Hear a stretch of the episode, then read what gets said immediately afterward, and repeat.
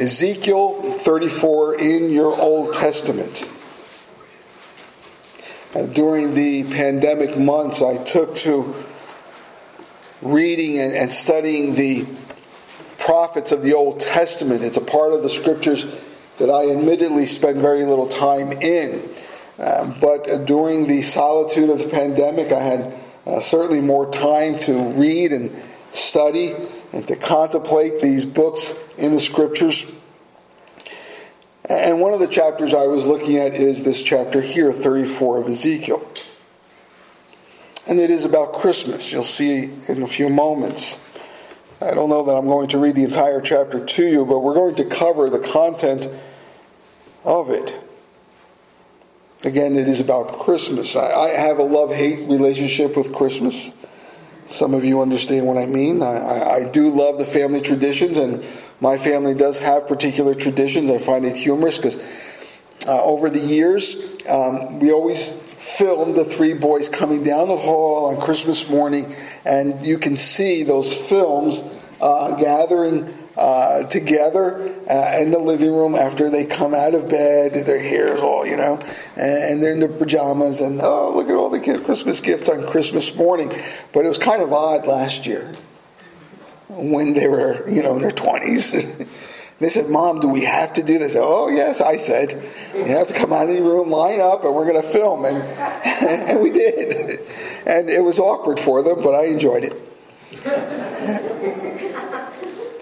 We have our traditions, and I love them. However, I don't care for trying to figure out what gifts to buy for them each year. I find that very hard to do. I never know what to get.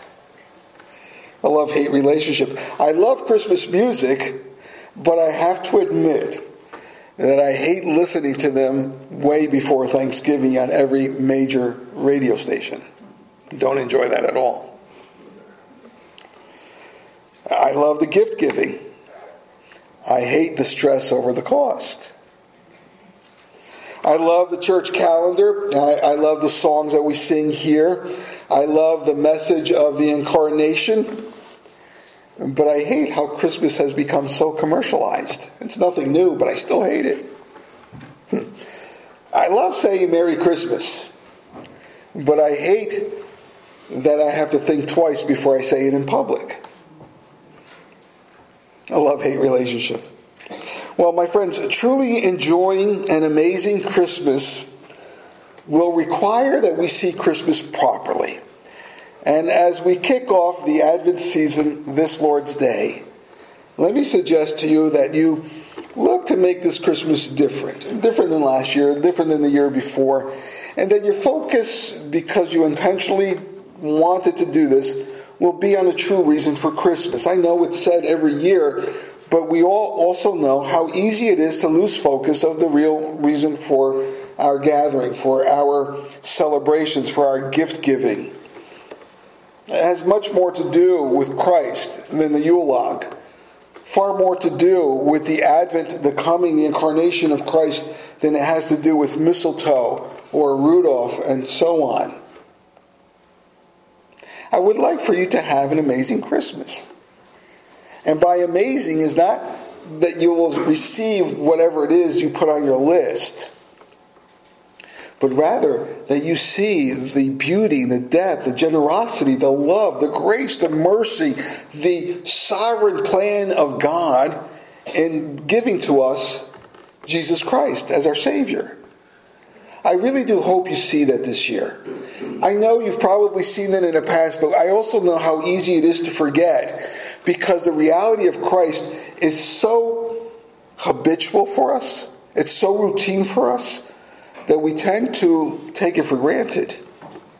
We tend to overlook the seriousness, the beauty of the incarnation, that God would become flesh. I wish for you an amazing Christmas. But I must admit that, like you, I have been seduced by an alternate Christmas. I hope to change that this year. To do that, I thought that I would uh, take a look backwards at an ancient Christmas. A Christmas story that occurred before Not a creature was stirring, not even a mouse. A Christmas that dates prior to Dickens' Christmas Carol, where old Marley is dead and visits Ebenezer Scrooge. A Christmas before there were Christmas trees or mistletoe or stockings uh, hanging by the fire, or a Christmas even before the practice of gift giving. In fact, I want to take you to a Christmas story that dates even before Mary and the manger and the wise men and the shepherds. I want to take you all the way back to the book of Ezekiel, chapter 34, and I want you to see there the promise of Christmas. I would like for us this morning, and actually throughout this Christmas, to have a Christmas without mediocrity. Do you know what I mean by that? I, I would like for you to have a Christmas in its full force. Full force.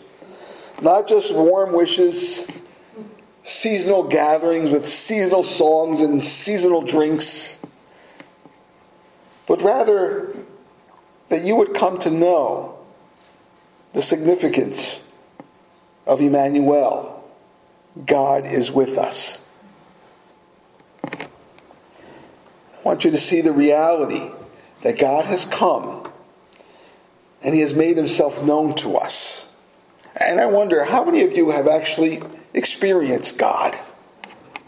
How many of you have seen God? Now, I'm not suggesting you have seen Him with your eyes. If you did, you wouldn't be here, you'd be dead. but how many of you have experienced God in the sense that He lives in you? That the power of the Holy Spirit lives in you and guides you, illumines your mind so that you can understand the scriptures. That you have experienced God in the sense that you have purpose in life. You know why you're here and you know where you're headed. You have experienced Christ. You know that your soul is safe. And that you have inherited eternal life. This Christmas story recorded here for us in chapter 34 of Ezekiel is certainly prophetic. I was listening to a pastor, author, Ligon Duncan, and he speaks of this ancient Christmas, and he notes here that the shepherds of Israel are being accused. I'm going to call my first point here the shepherd's failure. The shepherd's failure. This is what happens when shepherds fail the shepherd's failure. But before I say anything else, before we even read portions of the chapter, let me note something to you. The whole chapter is a metaphor. The whole chapter is a metaphor uh, of kings and priests, the leaders of the land. It was a nation that was led by a monarchy, kings, and led by the religious leaders, the priests and they fail. These are the shepherds of Israel. In fact, go to the very end of the chapter. Look at chapter 34, verse 31. It reads this way And you are my sheep, human sheep of my pasture, referring to the Jewish nation, the people of Israel. You are my sheep. You are the sheep of my pasture. And if the people are the sheep, then the leaders of the sheep are the kings and the priests. And so the chapter here is referring to the failure of the government and of the spiritual leaders. They have failed.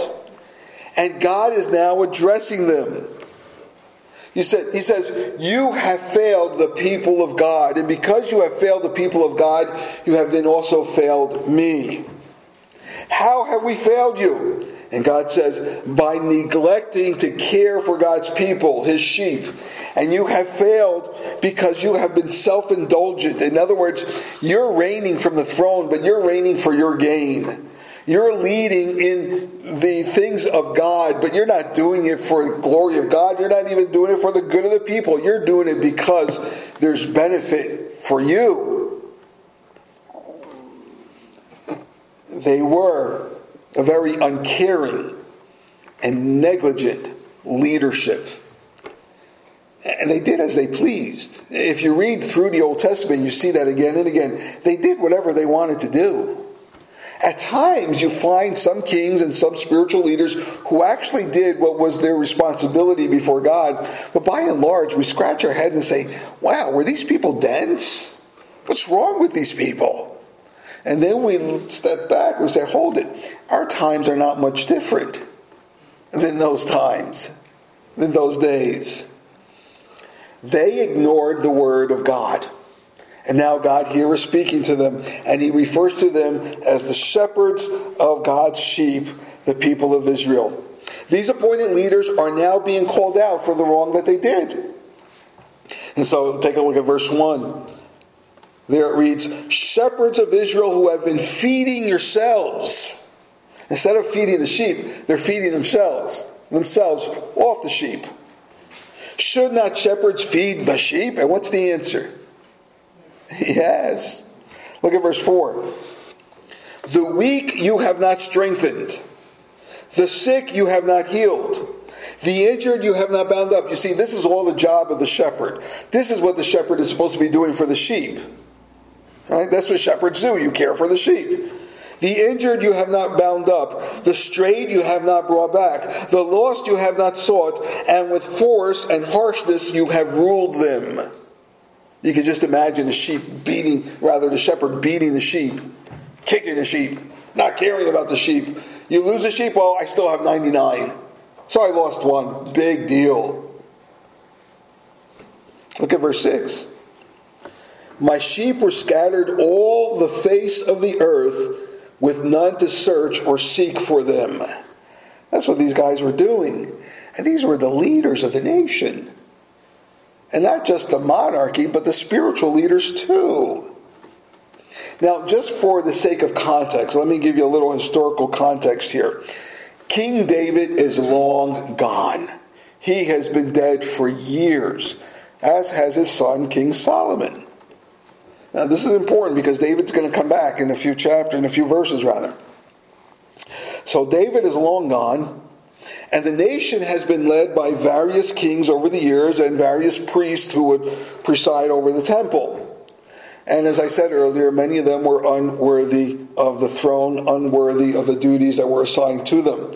And so, chapter 34 is happening just prior to King Zedekiah. King Zedekiah was the last of the kings of that region, and he was from the lineage of David. Um, this is taking place around the year 586 BC. So we're talking about about 500 years before the actual birth of Jesus Christ, the actual beginning of Christmas. 500 years. It's a long time, isn't it? I want you to remember that 500 years because this is God's timing. It's a long time. King Zedekiah eventually eventually uh, goes against Nebuchadnezzar, the Babylonian king who had invaded the land, who had taken captive the Jewish nation. And Nebuchadnezzar encircles and sieges the city of Jerusalem. It takes him 30 months, two and a half years, before he's finally able to conquer Jerusalem. Uh, it says something about the armies of Israel, doesn't it? 30 months is a long time. But after 30 months, the city collapses.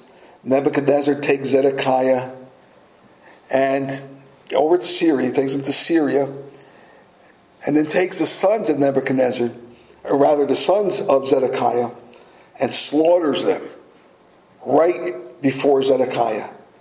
The king watches his children be slaughtered and then his eyes are plucked out. So the last thing he sees is the death of his boys. This is what's happening. As Ezekiel is making these prophecies, he's speaking about what is to happen, and he speaks about the calamity that is yet to come, and eventually it does happen. Now, just so you know, Ezekiel was a young man when the prophet Jeremiah was alive. So, as Jeremiah was prophesying, Ezekiel was already alive, but he was young. And then, when you come to the great prophet Daniel, Ezekiel was an old man when Daniel was being carted off to Babylon. Just so you know, just give yourself a little framework there as to what's happening historically. So here is the verdict. The verdict is this you are guilty because of what you have done against the people of God and then God Himself. Take a look at verses 10 through 22. Here you see the verdict against Israel's shepherds. And God is saying, I'm going to put a stop to this dodging of your responsibilities. Listen, I've given you a duty to do. You haven't been doing it. I'm going to bring a stop to all this, all this negligence. What kind of shepherds are you? Look at verse 10. Thus says the Lord God, Behold, I am against the shepherds. You, you never want to hear those words from God coming to you, okay? You never want God to say, I am against you. And this is what he's saying to them. He says, I am against the shepherds, and I will require my sheep of their hand and put a stop to their feeding the sheep. No longer shall the shepherds feed themselves. I will rescue my sheep from their mouths, and they that they may not be food for them. So you see here what God's going to do. He's going to act against these shepherds. He's going to hold them accountable. He's going to stop them. And again, eventually all this does happen through the episodes I just told you in regards to Zedekiah. And then God is going to replace those shepherds.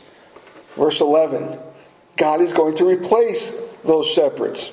In fact, he says God will be the leader of his own people. God is going to replace those shepherds with himself. Now, I told you this is about Christmas, right? And you're probably wondering, where is the Christmas story here? Well, what we see, beginning of verse 11, is that the priests and the kings are going to be replaced by God Himself. Look at verse 11. It reads, I myself will search for my sheep and seek them out. Verse 12, I will rescue them from all places. Who? God says, I'm going to do this. Look at verse 13. I will bring them to their own land. These are the duties of the shepherd, and God is saying, I will be their shepherd. I will do these things. God will become the shepherd of the people. However, it's not just the leaders that are guilty, it's not just the priests and the kings. Look at verse 17. The rulers are not alone in this verdict. Verse 17 begins with, As for you, my flock. You see, the people, the nation, was also guilty of doing likewise. The nation was imitating the leaders. And this is why leadership is so important. Because when you lead, people follow. What you do, they will do. Husbands, fathers, your children will follow you. They will learn to imitate you, especially whatever you do poorly. Beware. Anybody with a title, anybody who has a responsibility to lead in whatever form it may be, big or small, important or not, listen, if you're leading, it's important. And understand this if you're leading, people are following. If you're leading, people are going to imitate you. That's exactly the case here. Maybe some of you saw it. It was about two weeks ago in China. Maybe you saw the video of this uh, herd of sheep that walked in circles for 24 hours straight for 12 days. At least 12 days. Last time I looked, it was 12 days. They just kept going in circles. It was rather eerie. Uh, one sheep decided to get up and start walking in circles, and what do sheep do? They follow. And so they all just walked in circles hour after hour for 12 days straight. And the one who was following said, Well, I'm not the leader, I'm just following. And the guy who was leading said, Well, I'm not the leader, I'm following. And so who are you following? I'm following them. And nobody knew who the leader was. Everybody was a follower, and they just kept going in circles. That's what sheep do. Sheep are not exactly super intelligent, sheep follow. And God is referring to his people as followers, as sheep. It's not a compliment. Sheep are pretty, they're cute, they're, but it's really not a compliment. So God says to his people, As for you, my flock, Look at verse 17. It says, God is going to separate between sheep and sheep, rams and male goats. He's going to separate sheep from sheep, rams from male goats. It sounds familiar, doesn't it? It's what we read at the end of the age when God is going to separate his from those who are not his, the, the goats from the sheep. There's going to be that ultimate and final judgment in history in which God will separate those who belong to him and those who do not. One to eternal life and the other to eternal perdition, eternal death, a living death. That's what the scriptures teach us. And here we see it coming up in this promise being made in Ezekiel chapter 34. He's going to separate. And in fact, look at verses 18 and 19. I find it very uh, illustrative and very interesting. It says, Is it not enough for you to feed on the good pasture, that you must tread down with your feet the rest of your pasture, and to drink of clear water, that you must muddy the rest of the water with your feet? And must my sheep eat what you have trodden with your feet and drink what you have muddied with your feet? And we've all have seen, especially around here, animals coming in herds, and the first one to get to the trough eats whatever's there and spills uh, whatever's on the ground. And the, the, other animals, whether it's sheep or, or, or, cows, whatever it may be, they have to eat the leftovers. They have to eat what's been trodden on the floor, and then they drink the water. And, and of course, they're drinking from the water, but as they enter the water with their muddy hoofs, they muddy up the water, and, and the sheep or the cows who are behind them, they have to drink the muddy water. And, and God is saying, How dare you? You're like these sheep. You get the best, and you trot on everything else, and you leave for my people whatever's been trotted on and muddied. How dare you? How selfish. Think about others. This you should not be doing. And so God is saying that He is going to separate the righteous from the unrighteous, the sheep from the sheep. He's saying, I'm going to separate the oppressor from the weak.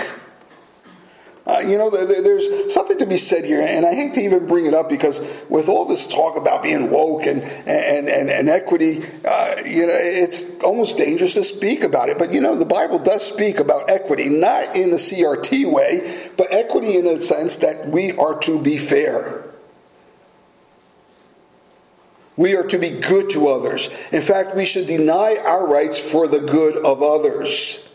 And one of the one of the characteristics of a person who is righteous is one who cares for the weak.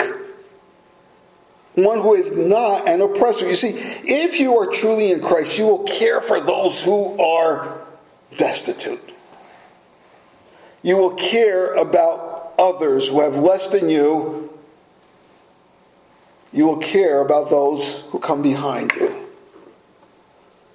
And that, that doesn't make you righteous.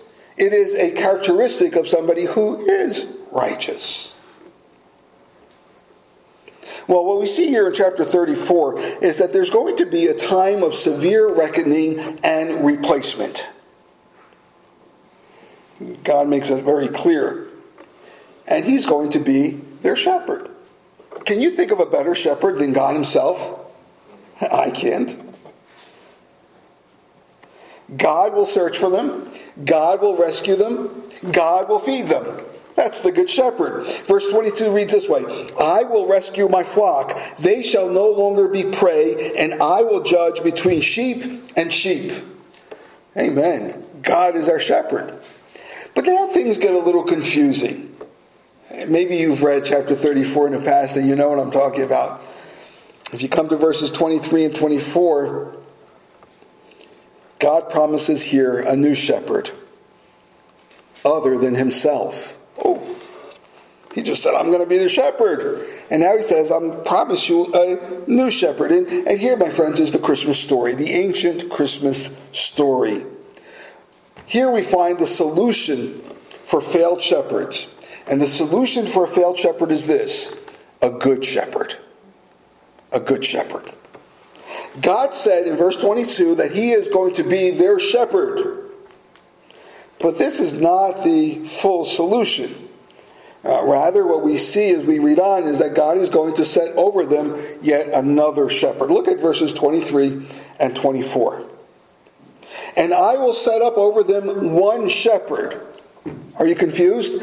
God said, I'm going to be their shepherd, but I'm going to give you another shepherd, but there's only going to be one shepherd.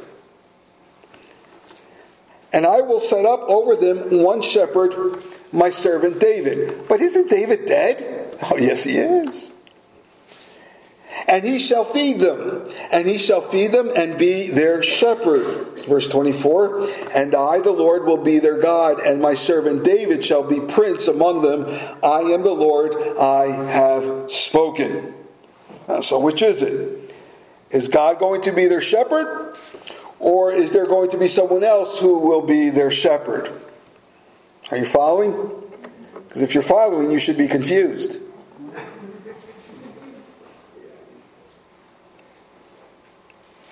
Hear God's promise. Here is God's promise that there will be one shepherd, my servant David, even though David is far long gone. And he will be the shepherd of God's people. And God the Father is going to delegate this task to this prince, referred to here as David. And it will come to pass. Why? Well, the end of the verse tells us I am the Lord, I have spoken. In a day and age in which we wonder what's going to happen next in our own world here, what's going to be of us, keep in mind, my friends, God has spoken. His church will survive. He will be with his people. Fear not. Now, mind you, the people of Israel ended up in captivity for 70 years. There was about 500 years between the time of this episode and the actual coming of Christ. Timing can be rather disconcerting from our perspective, but know this what God has said will be. It's that simple. You don't have to worry about that. It will come to pass. But what do we do here with God's promise that He will be their shepherd and now he says somebody else is going to rescue him. There's going to be a different shepherd. Who is this shepherd of verses 23 and 24? Well, here again is the ancient Christmas story. This one shepherd will be from the lineage of King David. And this is nothing new, my friends. This is what God spoke to David back in 2 Samuel chapter 7. We often refer to it as the Davidic covenant. Let me remind you of what it says. Chapter 7 of 2 Samuel, verse 12, and then verse 13. It reads this way When your days are fulfilled and you lie down with your fathers, David, in other words, when your days come to an end and you're laying in the ground alongside of your family, I will raise up your offspring after you, who shall come from your body, and I will establish his kingdom. Verse 13, and I will establish the throne of his kingdom forever. So you see here what's happening in Ezekiel 34, what Ezekiel is prophesying has been said before.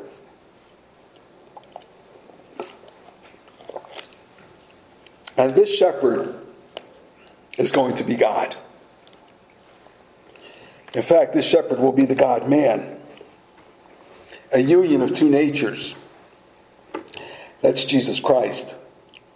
God the Son takes on flesh. God the Son takes on flesh and he becomes not 50 50, but rather 100% God and 100% man. Theologically, we call that the hypostatic union. The God man. And so you see here that God the Son will become flesh. And God the Son, from the lineage of David through Mary, is going to become the king. How can God continue then to be shepherd? Well, God the Son is 100% God. So you see, God the Father could say, God will be your shepherd, and then send another shepherd as long as that shepherd is God Himself, God the Son, Jesus Christ. Here, my friends, is the Christmas story. Jesus Christ, God the Son, in the form of man, is the Good Shepherd that we read about earlier in John chapter 10. This is the Christmas promise. This is the ancient Christmas that God would rescue his people through this shepherd, God the Son, Jesus himself, about 500 years later. Well, that's long in coming, isn't it? 500 years is a long, long time. But I want you to see, my friends, that our timing often is not in accord with God's. It does require two things one is faith, two is patience. But God will have his way. And in the process, he will not disown you, he will not fail you, he will not abandon you. He will see you through, even if it seems like 500 years. Finally, what we see here is a promise of what God, the Good Shepherd, is going to accomplish. In fact, this very end of the chapter is what makes merry Christmas. It's what makes Christmas merry. Take a look at the promise of the Good Shepherd. It begins at verse 25 and it goes down to the very end, verse 31. I'll read it quickly to you. I will make them I will make with them a covenant of peace and banish wild beasts from the land. Remember now, we're talking metaphorically. So that they may dwell securely in the wilderness and sleep in the woods. And I will make them and the places all around my hill a blessing. And I will send down the showers in their season, and they shall be showers of blessings. And the trees of the field sh- uh, shall yield their fruit, and the earth shall yield its increase, and they shall be secure in their land, and they shall know that I am the Lord when I break the bars of their yoke and deliver them from the hand of those who enslave them. They shall no more be prey to the nations, nor shall the beasts of the land devour them. They shall dwell securely, and none shall make them afraid. And I will provide for them renowned plantations, so that they shall no more be consumed with hunger in the land, and no longer suffer the reproach of the nations. And they shall know that I am the Lord their God with them, and that they, the house of Israel, are my people, declares the Lord God. And you are my sheep, human sheep of my pasture, and I am your God, declares the Lord God. There's the promise of the Good Shepherd. Verse 25 makes it very clear I will establish a covenant of peace. There's the promise. A peace covenant. Where the people of God will be secure, they will have safety, there will be freedom, there will be ample provision. It is, in short, a, promise of total well being, as Ligon Duncan puts it total well being, a peace covenant. It will be a time in which God's people, the Jewish people, the Jewish nation, will know that the Lord God is with them and they will be happy to be on the side of God. They will know God. They will enjoy showers of blessings. This is the promise that God makes that is going to happen through this new shepherd. It's a Christmas account. And it's a promise to Israel. You notice that here, right? This is a promise that's being made to the Jewish nation. It's not a promise to you, it's not a promise to America. It's a promise to Israel. And, and this promise will be completely fulfilled when Israel finally embraces the shepherd, Jesus Christ. They seem to be far, far away from that, don't they? This covenant of peace will be fulfilled when the Jewish nation that resides around the world turns to Christ. then it will be finally fulfilled. Right now, it's in one of the stages. The shepherd has come, Christmas. But this peace covenant will be fulfilled when they finally turn to Christ. Ezekiel is, in essence, restating what his predecessor Jeremiah said.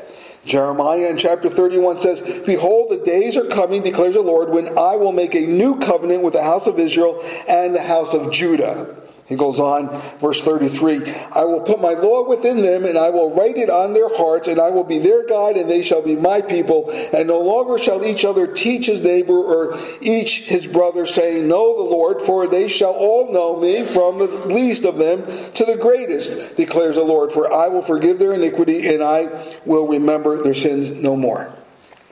There will be a day in which nobody's going to have to tell you, let me tell you something about God. Do you know Jesus Christ? They're going to say, Oh, I know already. I know him. On that day, that covenant will be fulfilled. My friends, I want you to see here that Christmas is not just for the Jew. Christmas is for all of us. The coming of Christ here is particularly and specifically promised to the Jewish people. God would be their shepherd. But listen, he also comes to be our good shepherd. It's not just for the Jew. It is for everyone who would turn to this shepherd, to the God man, Jesus Christ, and in faith lay their lives before him and saying, Yes, I do need a Savior. Yes, I am a sinner. Yes, I am lost and I am under the wrath, the promised wrath of God because of my sins. Yes, I live a purposeless life. I don't know what will be of me if I were to die. I don't even know why I'm here. And God says, I will give to you my good shepherd, and he will save your soul. He will forgive your sins. He will rescue you from the judgment of my Father, uh, of God Himself. Uh, he will guide you and show to you why He placed you here. He will give you true life. And He says, Come to me. Any one of you who are heavy laden, who find life overbearing who say, oh no, yet another Christmas? Again? So soon? He says, come to me. In fact, in the Gospel of John, before chapter 10, where we speak and read of the Good Shepherd, in chapter 1, we're told, To as many as would receive him, to all who believed in his name, he gave the right to become children, sheep of God. And he calls on you to come. That he would be your shepherd. And that you would have reason to celebrate Christmas beyond all the greenery and all the traditions and all the niceties of the season. That you would know the shepherd. That you would know true life. He calls on you to marvel this Christmas at what he has done.